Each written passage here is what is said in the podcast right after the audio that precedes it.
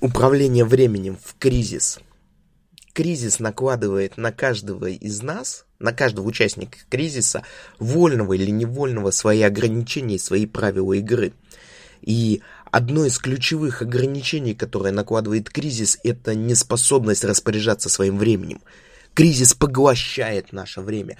Кризис меняет наше отношение ко времени. Кризис пытается контролировать наше время. Так вот, Давайте выработаем и будем использовать одну простую аксиому. Научитесь выигрывать текущий момент времени прямо сейчас. Тот момент времени, который вы контролируете. Пусть это будет 10 секунд, 15 секунд, минута, 10 минут, но это должно быть ваше время, посвященное не переработке какой-то безумной информации, безумного информационного потока, а времени, когда вы сосредотачиваетесь над своими целями – над своими конкретными задачами, когда вы делаете маленькие шаги для создания тех продуктов, тех услуг, тех решений, которые помогут вам, помогут вашей семье, помогут вашему бизнесу. Почему? Потому что именно концентрация над текущим моментом дает вам власть.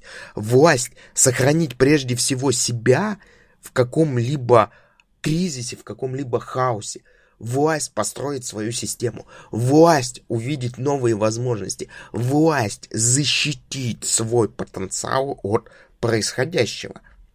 Управление кризисом времени – это очень важный навык, который необходимо развивать, развивать в любой ситуации, развивать для достижения непосредственно того результата, к которому вы хотите прийти.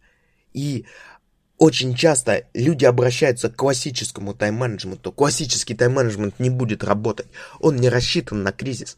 Он не рассчитан на то, что вы находитесь в том информационном потоке, который будет разрывать ваше сознание и менять ваши цели и ценности а, в очень больших масштабах каждую единицу времени.